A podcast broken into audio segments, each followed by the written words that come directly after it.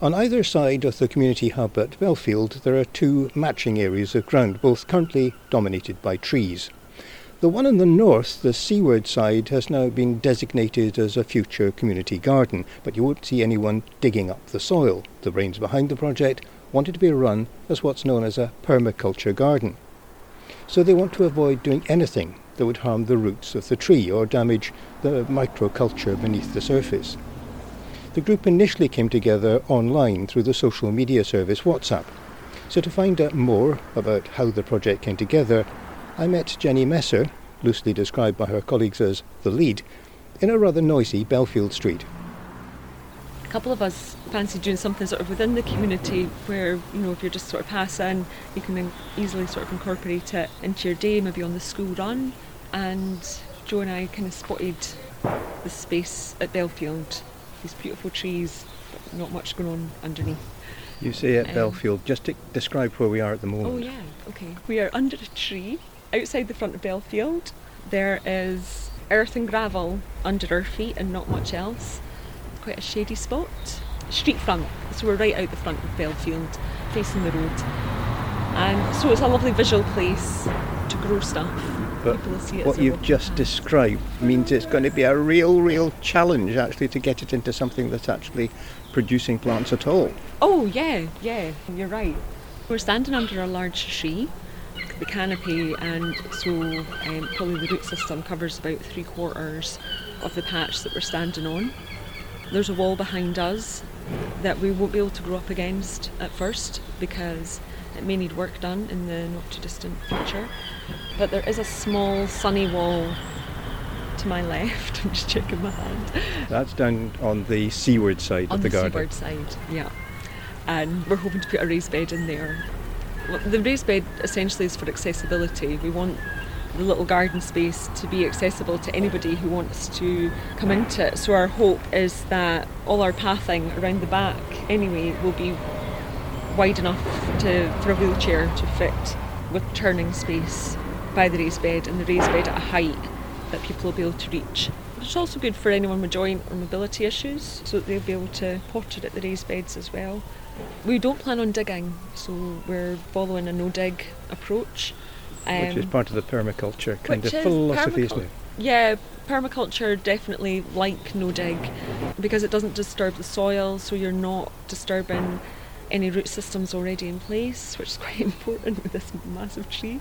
But also there's the life under the soil and the mycorrhizal fungi sort of systems.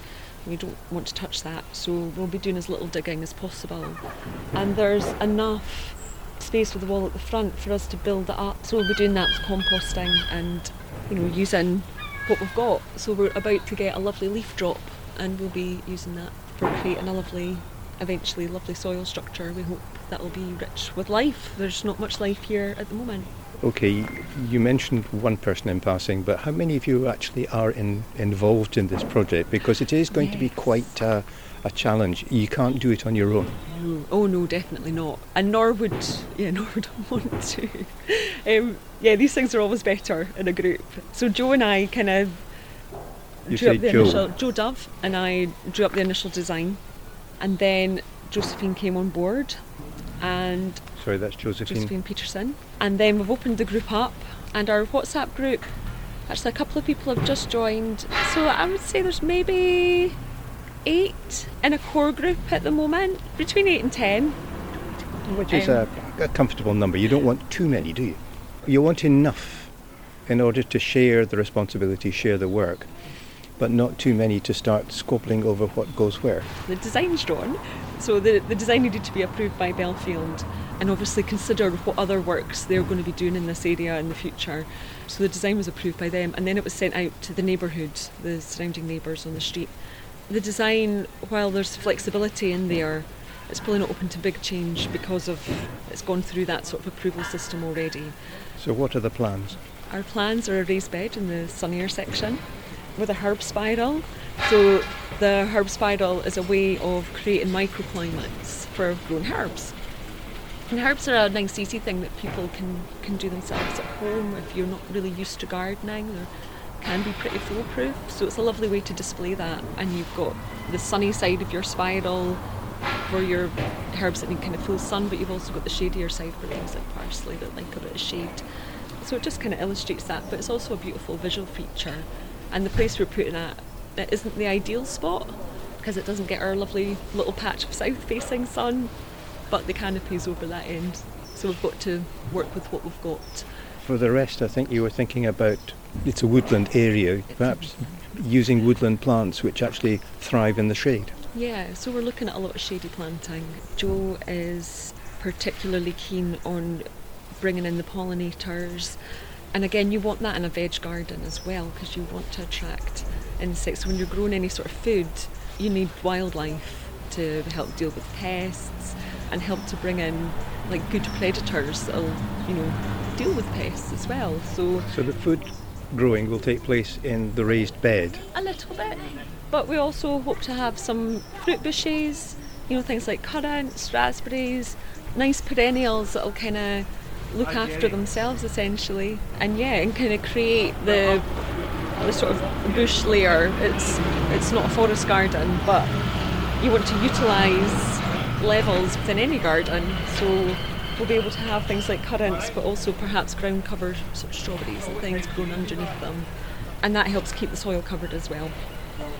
My understanding is that you've actually recently put out an appeal for certain kinds of plant that you can perhaps start putting in now so that they get established through the winter. Yeah, yeah. So we're essentially uh, working without funding at the moment, but permaculture really encourages you to use resources that are already available to you and to reuse and repurpose things.